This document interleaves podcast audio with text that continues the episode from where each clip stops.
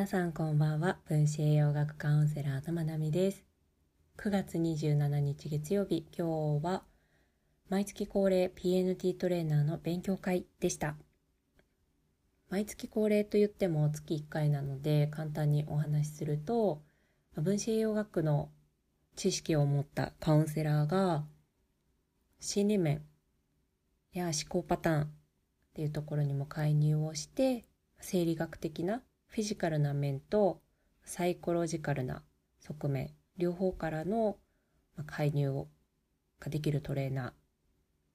ーが PNT トレーナーです。でそれの受講がもう終わっていて認定も受けているんですがフォローアップの勉強会が月1回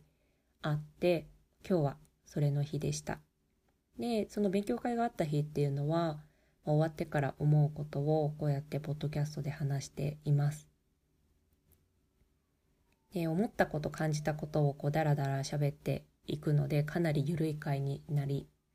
なるし時間ももしかしたら長くなるかもしれないので、いつもそうですけどお好きな方だけどうぞっていう感じです。特に病気と思考の関連に興味がある人とか病気と言葉のつながりとかあとは私のカウンセリングでどんなことをやってるのかっていうのに興味がある方は聞いてもらえるといいのかなと思います。今月も本当に面白かったです。毎回毎回この勉強会出ると本当に満たされるというか、なんかこう、元気になりますね。いや、参加する前から元気なんですけど、なんだろうな。こう満たされる感覚がすごいあります。なんか満ちてたものがさらに満ちるみたいな感じですね。面白かったですね、今月も。こう病気になられた方の言葉を読んで、そこからどういった特徴があるのか見ていって、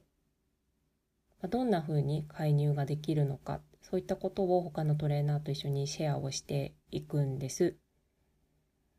で他のトレーナーがどういった捉え方をして介入をしていくのかっていうのもすごい勉強になるしそれも面白いです。それプラスやっぱり勉強会だったりで症例っていうのをたくさん見てきてで日常生活の中でもやっぱりそういったものに目が留まるようになるんですよね。でそうやっていろいろ読んできた中でやっぱりこんなにも顕著に言葉に現れるんだなっていうことが数を読めば読むほど思うんです。でそれが今回も本当にもうこんなに明らかに出るんだなって思うような症例だったので本当に面白かったです。で、まあ、病気の闘病中の方の症例ももちろんあるし中にはお亡くなりになってしまった方の症例もあるし回復された方のパターンもあります。でなんかそれをこうやって面白いっていうのはどうなのかなって一瞬立ち止まったんですけどでもそこが変化のポイントでそこに変化が起きたら回復していくことがやっぱり分かるのでやっぱりそれは面白いって言っていいかなって思いました。まあ、それ以外の言葉が見当たらないんですけど、それが私には一番しっくりきますね。すごい面白いです。あの、fun の面白いじゃなくて、 interesting の面白いですけど、やっ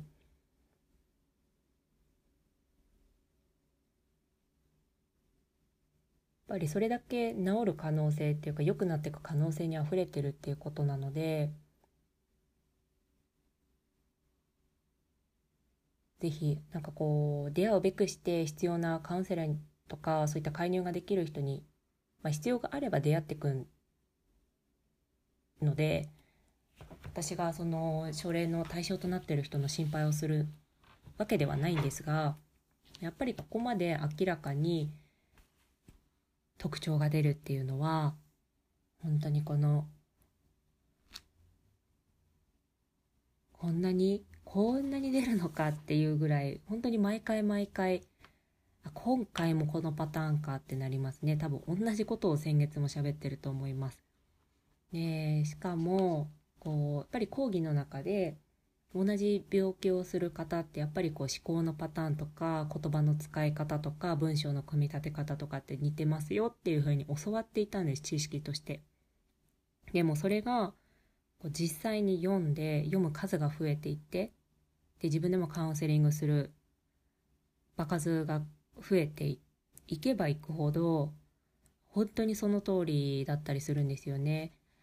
でそれがすごい面白いですね。でもちろんの栄養的な生理学的な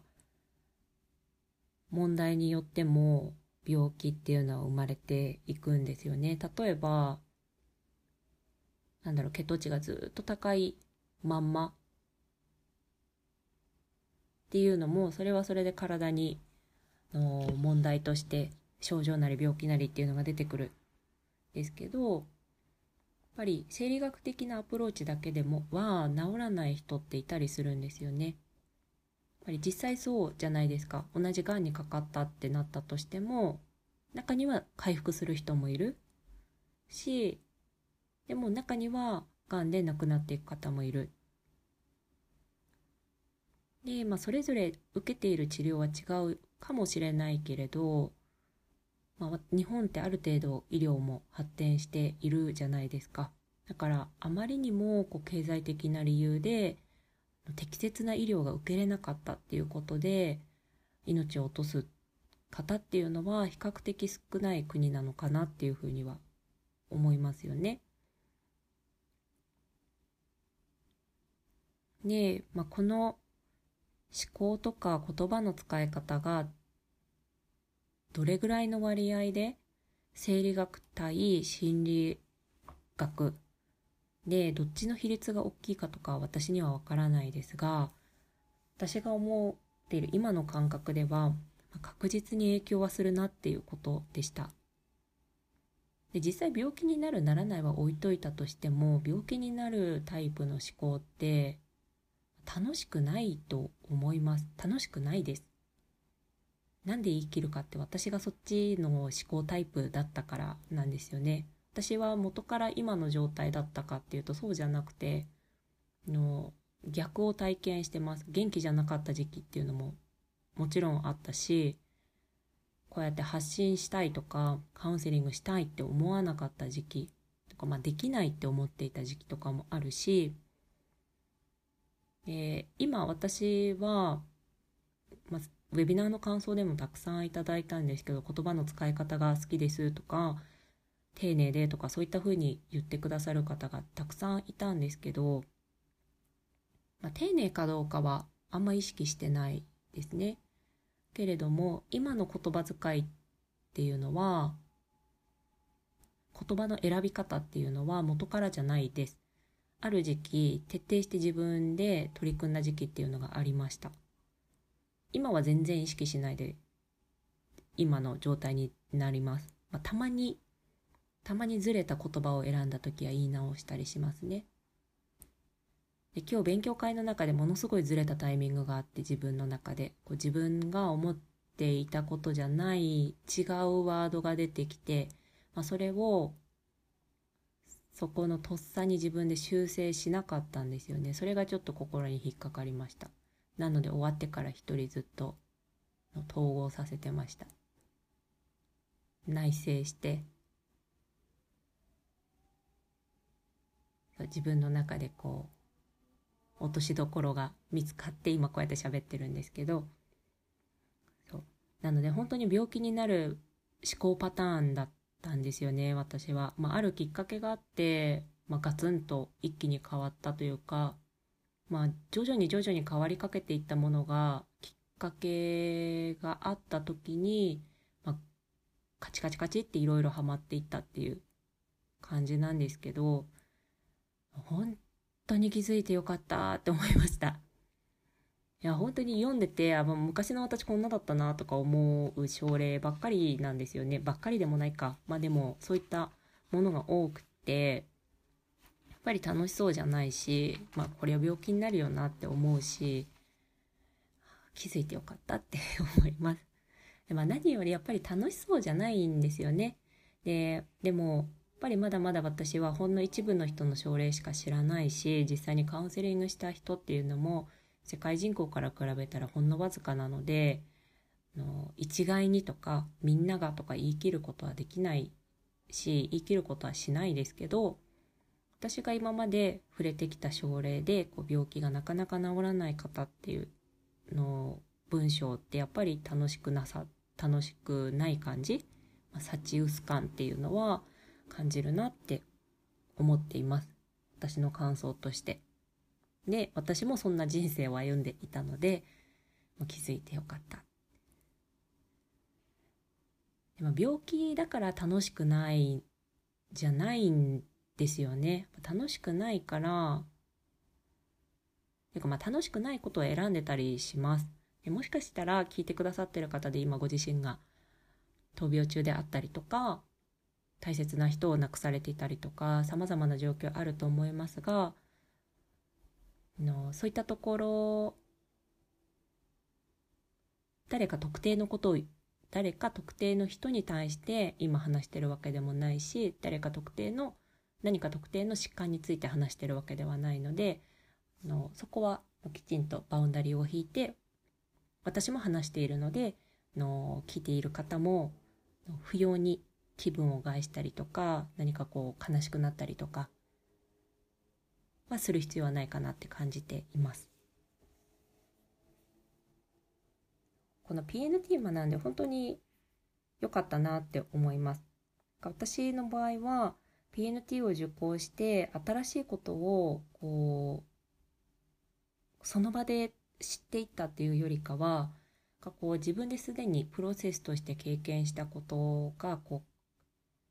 これはこういったものですよこれはこっちですよってラベリングされていくような感覚だったんですよね。あのまあ、英語の勉強法とかでよく言われる機能法って言われるやつですね。こうとにかくあの文法とかこう枠にはめるっていう作業をせずにもうとにかく話す書く読むもう場数を踏んで経験をした後にこう当てはめていくようなこの時世の時はこういった文法を使うんですよみたいな。喋れるようになってからそれを当てはめていくような感覚。だったのでなんかもう病気になる思考をやめてからだったんですよね。だからなおさらあのなんだろう。病気のになる思考の状態にいる人の気持ちも100%わかるっていうことは絶対にないので100%わかるとは言わないですがその時その立場にいた自分の感覚っていうのはわかります。で今の状態病気をやめた今の自分の感覚っていうのもわかる PNT 受講した時にはもうこれ私のための講座かなって本気で思いましたね。あの、本当に思いました。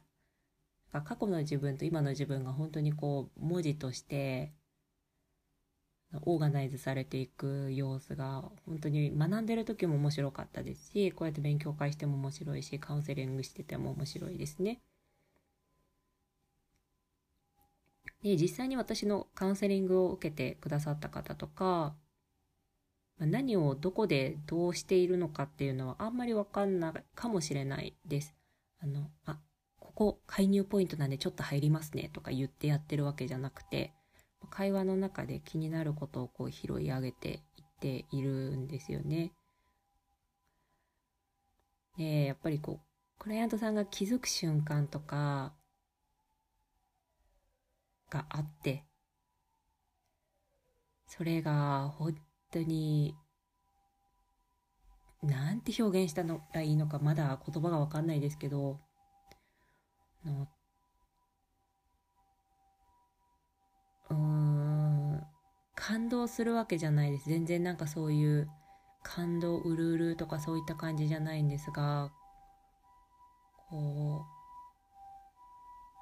鳥肌が立つし、こう胸がぐっとなりますね。なんて表現するのがいいんだろうもう結構クライアントさん自身がクライアントさん自身を見つけた瞬間っていうかそこに入っていく瞬間は今思い出してもその時の感覚っていうのは蘇ります。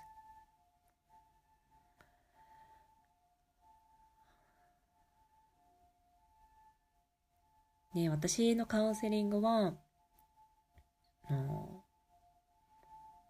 あこの言葉のことを勉強しているのもあるし自分で自分の言葉の使い方を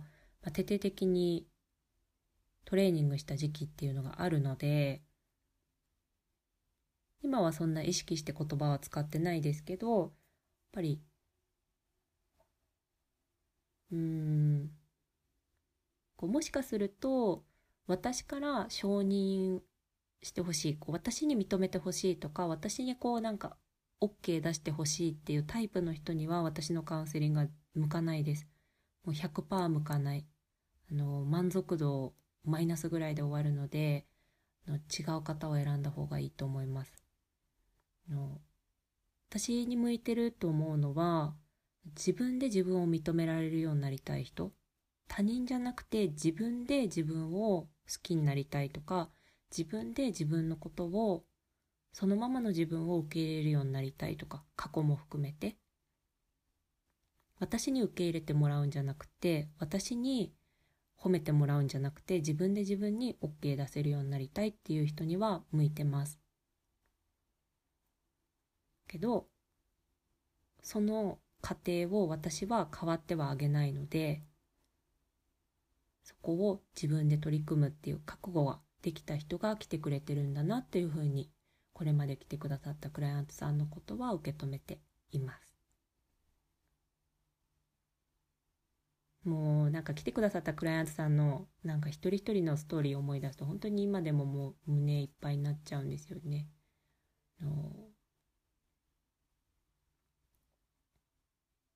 ね本当に皆さん美しい人生歩まれてるなって思うしこれからもっともっと活躍されていくんだなって見えるの本当にもうなんかもうその一瞬に関われて本当に嬉しいなって思います。でも言わないです。こういった気持ちは自分で味わって自分で自分の中でその感覚を大切にしてはいますがあのあもう来てくれて嬉しいです。ありがとうございます。とかなんかもうその考え方素敵ですね。いいですね。とかもう絶対いいじゃないですかみたいなことは言わないです。なんかこう私ジャッジするのって私じゃないですよね。もう決めるのクライアントさんだから私がそれをいいとか悪いとかたとえ思っていたとしてもそれの答えを聞きに来ているわけじゃないので答え聞きたい人は私じゃないです。答えを聞きたい人はうんまあ、答えが欲しいのであれば病院の先生とかの方がいいと思います。いい悪いはっきり言ってくれるし、お医者さんって結構コンサル的な存在なので、あの、丸×ははっきりくれますね。でも私はその丸×を出す人ではないです。ご自身の中にあるその丸×の基準っていうのをに気づいていくきっかけとかは出しますが私がそれに対していいんじゃないですかとかやめた方がいいですよっていうことは言わないです。まあ、どんなことでもクライアントさんが決めたことなのであればそれが正解だと思っています。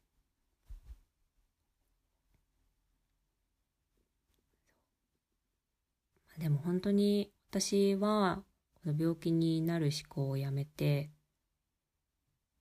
病気になる思考っていうことを分かっていてやめたわけじゃないです。私の場合は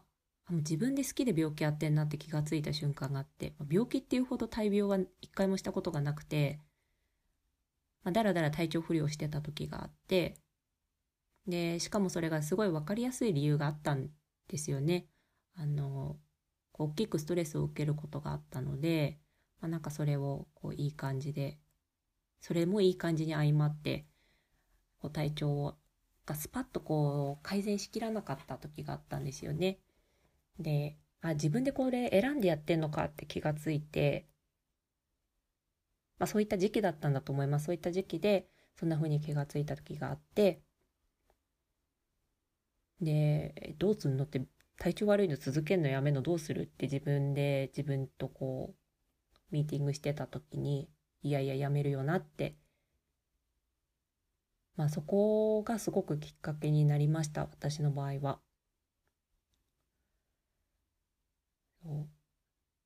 なので私のとこに来てくださるクライアントさんってやっぱりこう自分と向き合う覚悟を持って来てくれてるんですよね。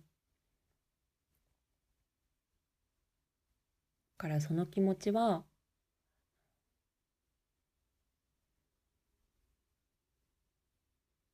いやダメですね。自分のクライアントさんのことを思うと本当にあのうん。思うところがいっぱいなので胸がいっぱいになっちゃう。いや本当に本当にもうこれからが楽しみなクライアントさんしかいなくって幸せだなって思います。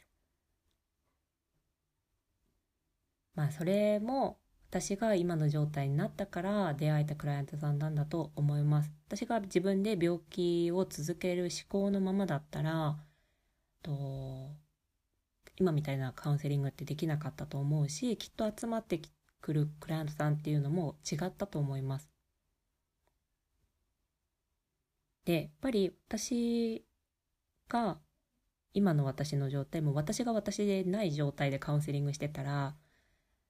もっとこうクライアントさんと依存の関係になってた可能性はすごく強いなって思います。やっぱりこう依存をさせる関係って作り出しやすいんですよね。実際に作ったことがないのでわかんないですが、でも作りやすいと思います。やっぱりたくさん承認してあげて、もう OK 出してあげて、もうすごいって、めっちゃいいですねとか、食事内容最高じゃないですかとか、あとは逆に不安を煽ったりとか、いや、この食事じゃちょっとまずいですね。こんな状態で母乳をあげてたら赤ちゃん心配ですね。とか言ったりとか、もししてたならば、やっぱりクライアントさんのリピート率とかも上がるだろうし、もっと新規で来てくれる人っていうのも増えるとは思うんですが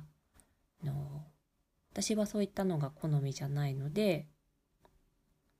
やらないしやってもいないですが私が今の状態でカウンセリングを始めたっていうのはすごく良かったなって自分でも思っています。あっという間にもう23分になりましたが今日の勉強会ではそんなことを思いました。やっぱり面白いですね。まあ言葉によって水の結晶って変わるって言われるじゃないですか、まあ、結構有名な本がありますよね。あとは奇跡のリンゴかな。あのリンゴを育てた農薬なしで育てた方の本にも少し書いてあったと思うんですがそれに反論する意見っていうのもありますよね。あの言葉で水の結晶は変わらないとかいう人もいますがどっちにしてもこう言われて嬉しい言葉をかけてネガティブなことが何も起こんないのであれば私は積極的にかけていこうタイプです。やっぱり人間の体って70%が水分でできているしネガティブなことより言われるよりも実際に突き詰めていったらネガティブなことってないって私は思うんですけどでも心地がいい言葉ってあるじゃないですか。かそれを耳に自分で聞こえていた方が私は心地がいいからそっちを採用しているし植物とかにも毎朝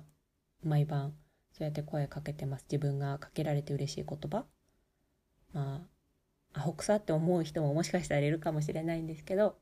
いいんです。私が好きでやってるから。それで、まあ、結果がどうであれいいなって思う。そう。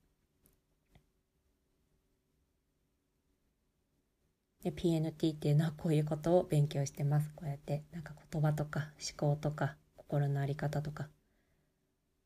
まあ、自分が自分である感覚、まあ、自己一致って言うんですよね。その感覚。この感覚が強くなったら病気って治るんだなってや全部の病気全然治してないやつが言うなよって感じですけど私の場合はそこがすっごいキーでした。自分が自分である感覚自分が自分とつながってる感覚。元からつながってる人ってもいると思うし実際私の周りにもいます。なんかこの人生きづらさとか一回も感じたことないんだろうなとか特に違う国の友人たちは多いですね。あのなんか生まれた日から今日まで毎日自己一致してますよねっていう友達本当に多いんですよね。けどまあそれをそれがなかった時期っていうのを経験してるからこうやって勉強してそこに面白さを感じているからそれはそれで良かったかなって思っています。良くないこととかないんですけどね人生っていうふうに今は思ってます。はい、じゃあもういつまでも喋ってられそうなのでこの辺で終わります。聞いてくださってありがとうございました。